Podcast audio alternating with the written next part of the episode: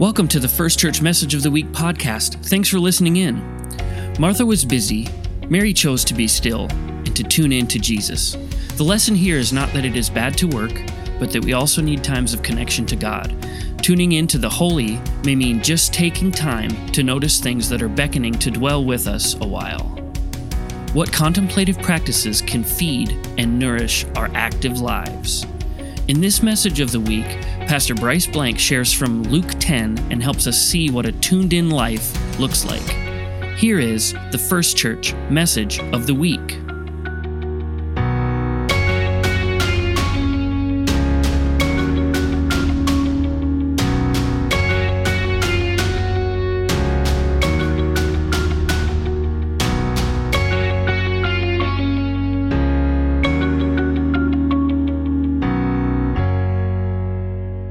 This time, would you please pray with me?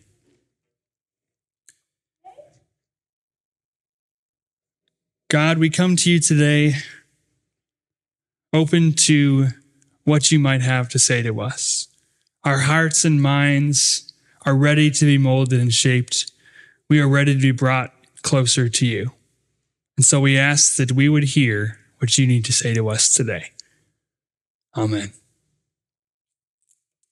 So, one of my favorite things growing up was uh, time spent watching movies with my family. And specifically, I loved on Friday nights how my mom would pick me and my brothers up from school and take us to our local uh, blockbuster. At the time, it was called Mr. Movies. If you've ever been to one of those, but uh, hey, there you go. We got Mr. Movies in there. Um, but they later became Blockbuster, and sadly, they're not really around anymore. But if you've ever been into one of those movie stores, uh, maybe a different chain or name, you know that when you walk in, they're usually set up the same way wall to wall movies and TV shows that you can peruse through and then eventually pick up and rent or you could buy. And so we would always go in there. There was usually like a seven for seven dollars deal. So we would go in there and each of us would pick out a movie and we'd spend literally a couple hours in there perusing through all the movies. It was a really awesome experience, one that I kind of miss. Um, looking at the cases on the DVD cases and seeing what the movie looked like and reading the back, seeing what it might have been about, who was uh, playing in it, who was starring. And uh, so, anyway, we'd, we'd end up picking our movies eventually probably took more time to pick the movies and watch them. And we'd get home and we would sit in front of the TV, we'd make our popcorn, we'd have our snack, and we would uh, watch movie after movies. It'd be movie nights on Fridays with my mom. And uh, I just remember how awesome that time was. There were just no other worries in the world, just super carefree, only focused on the movie, the story that was being told in front of our eyes when we watched the movies. And I wished often that I could go back to that time because uh, as with all of us, we get older and we get more responsibilities. Um, and we kind of lose that sense of carelessness of being only focused on uh, what's in front of us. And I know that even now, when I sit down to watch a movie, I find it hard to really relax, even if that's what I'm trying to do. I can't help but have my mind wander to the things that I have to get done or the, the big activities that are coming up in the hours and days and weeks ahead. I can't seem to fully focus and just let myself be. And if I'm not thinking about all the things I have to do, I'll mindlessly find myself opening my phone and looking at my NFL app and looking at the next player to be drafted or who's going to be traded next. And I just am so distracted. You guys ever feel like that? You guys ever feel like you can't even relax when that's what you're trying to do? You can't even sit down and just let go of the, the worries of the world and have that careless attitude. Maybe you don't find yourself opening up the NFL app, but maybe you find yourself scrolling through social media mindlessly, or you pull open the newspaper or a book, even if you're not reading it, and you just, your body just like responds to something that you feel like you have to do. Maybe you just can't sit down and relax and enjoy being with the people who you are being with. Uh, let your mind go. And if you feel like that, then jump on the boat with me because that's pretty much me every single day, is what I found. And I think that we have this association that being the best person that we can be, trying to be the best version of ourselves, means that we are being as productive as we can be. means that we're packing in as much as we possibly can. And I oftentimes then feel guilty that I, that I will never be enough, that I can't possibly do enough. And I feel guilty sitting down because I'm not doing more. Maybe you feel like that too. And I think one of the factors that's really made our lives feel so busy, made us feel like we can't relax, we can't sit still, is this uh, kind of creeping or sneaking in or taking away of what I call margin time. The time between the big events in our schedule. So if we have a planner and we wrote stuff out, what our day is going to look like, it's the time in between what we've written out. Maybe it's the few minutes when you wake up in the morning that you have before you have to rush into your day, or it's that time at night before you go to bed, or the time in between things. And realistically, I think a lot of times we have packed in that's our travel time when we're getting from one place to the next, or we're prepping for that next meeting we're about to do. We kind of pack in all of that margin time. We've slowly crept away from our ability to have space in between things. And even if we have space, we find ourselves filling it with all the multitude of things that we can pack into a day because of the access of technology that has made things we need to do able to do them really fast and uh, much quicker than we ever had before. We have access to them like we never had before. And so our margin time, the time between everything, when we have a chance to give our brains and our bodies a rest, has been eliminated. And we really can't help ourselves to fill it either. Nobody wants to waste their life, right? We all recognize that we have limited time here on earth. And so we want to make sure that we live our life to the fullest, but oftentimes we associate that with meaning that we pack in as much as we possibly can into our life. Because we have so many opportunities to do multiple things all the time, we have so many opportunities to fill our day with so much we almost feel obligated to make sure we take up, we take that opportunity to its fullest. And we do. We fill it in with all the things that we can do. We get to the point where we feel obligated to pursue every possible opportunity that we have instead of letting some of those, even if we want them, letting them be for the sake of not being as busy. So, how do we respond to the busyness of our lives? How do we respond to the fact that we can't even relax when we're trying to, or that our margin time, the time in between all of our big activities, has completely shrunk away. Well, uh, here in the Methodist Church, we usually start with any issue we are faced with by looking to Scripture for advice and for input. And so when we look to the Bible, when we look at Scripture, we see over and over all these awesome people who did wonderful things with their lives for the sake of God and for Jesus. We look at how faithful Abraham and Moses were and how much they crammed in to their lives for God. And we look to the prophets and to King David and what they did in their life with their time for God. We look to John the Baptist baptizing hundreds in the river. And we even look to the apostle Paul after Jesus and all the things he did. Most of our New Testament was written by Paul or associated with Paul because of all the churches and all the places and the people he was contacting. But our scripture today shows us not what somebody did, but what somebody didn't do. Our scripture today comes from Luke chapter 10, verses 38 through 42. And it, it comes right off the heels of the Good Samaritan story where Jesus is challenging the legal experts to learn about true mercy. And what they expected was not what Jesus was pointing to.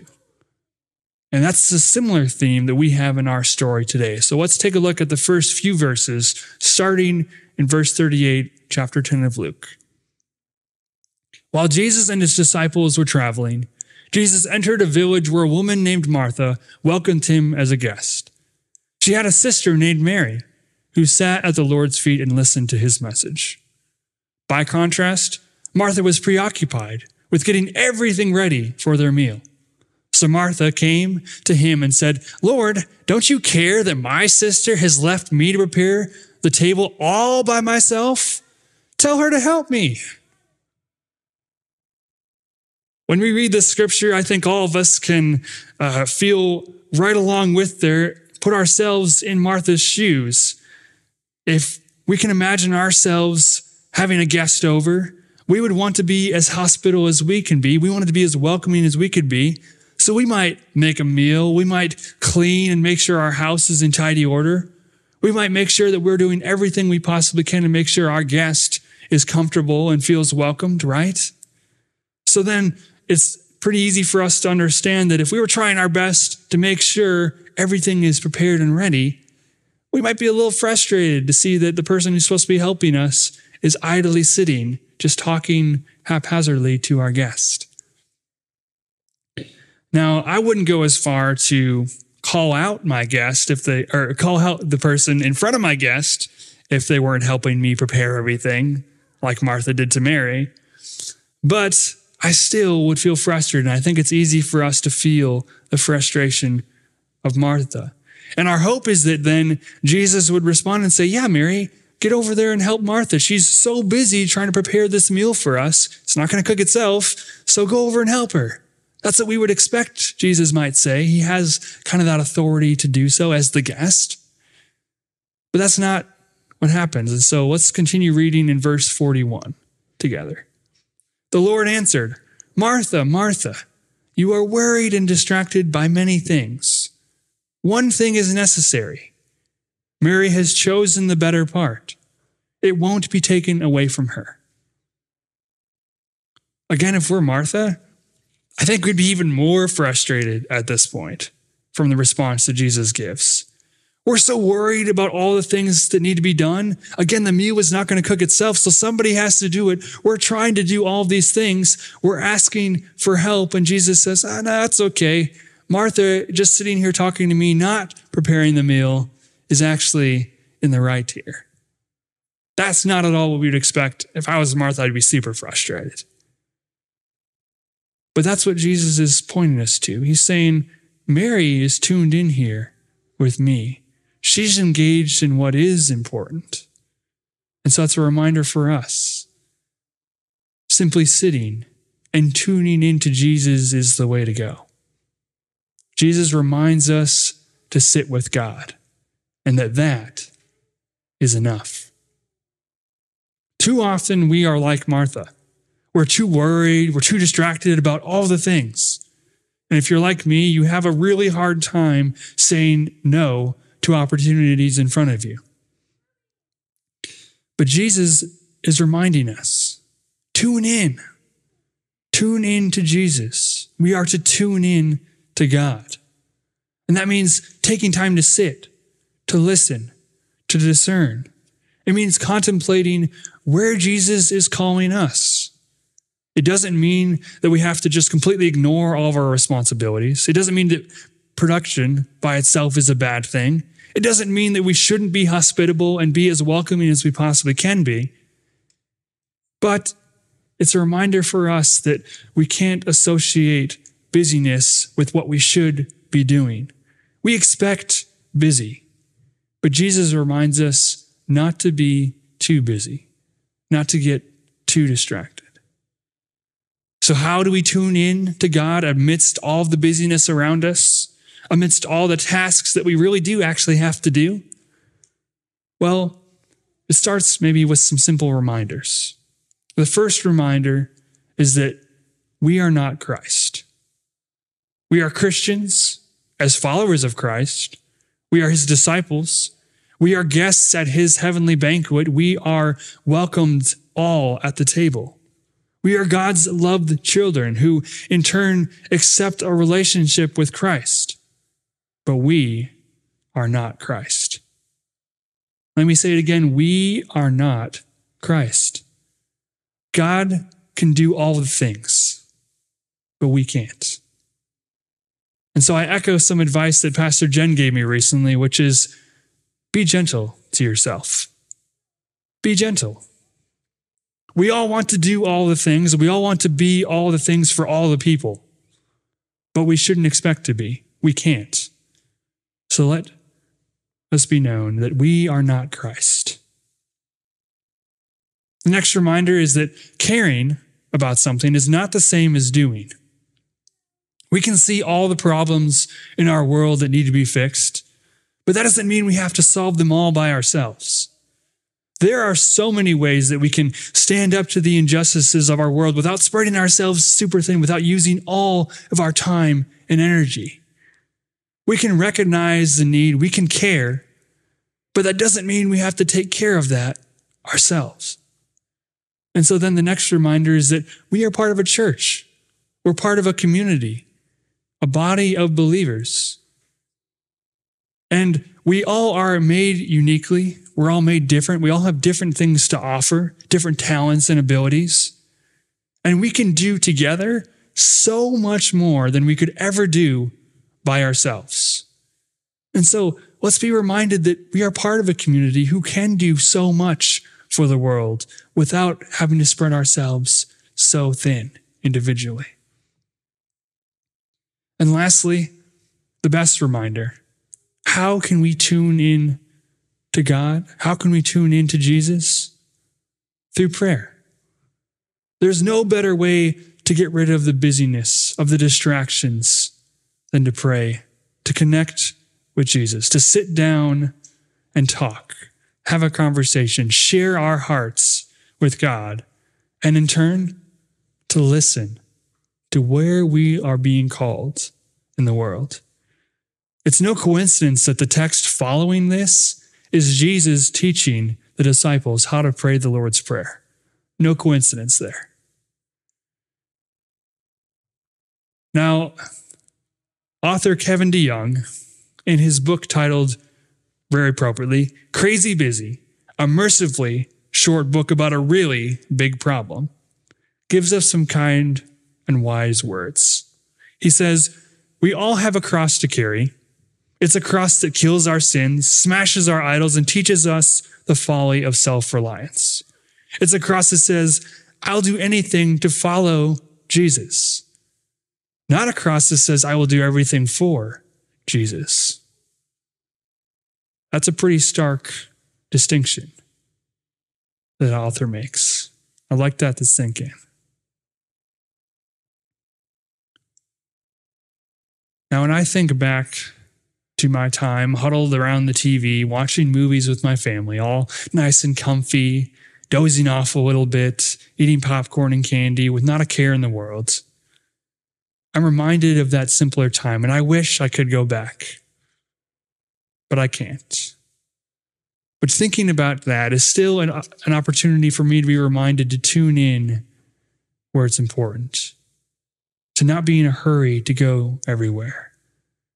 I'm reminded to tune in to Jesus, to hear where he's calling me to be in the world, to discern how I can connect to our loving, unhurried God. And so, my challenge to all of you is the same. Think back to a simpler time. Think back to when you were careless and you didn't have to worry about all the things going on. And think back to a time when you could focus on what was important, what was right in front of you. Be reminded not to worry so much like Martha did, but rather to sit and be in tune with Jesus and hear where you are being called in the world. Let us pray.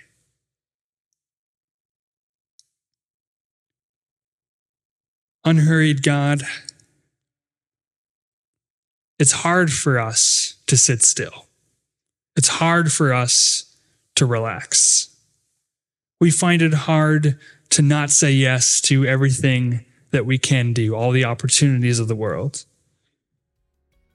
But God, we know because we've been reminded that we need to be like Mary and sit and be in conversation with you. Despite all the busyness, we need to connect to you. We need to listen to where you are calling us to be in the world. And so, God, we ask you, please help us with that. It's very hard to do.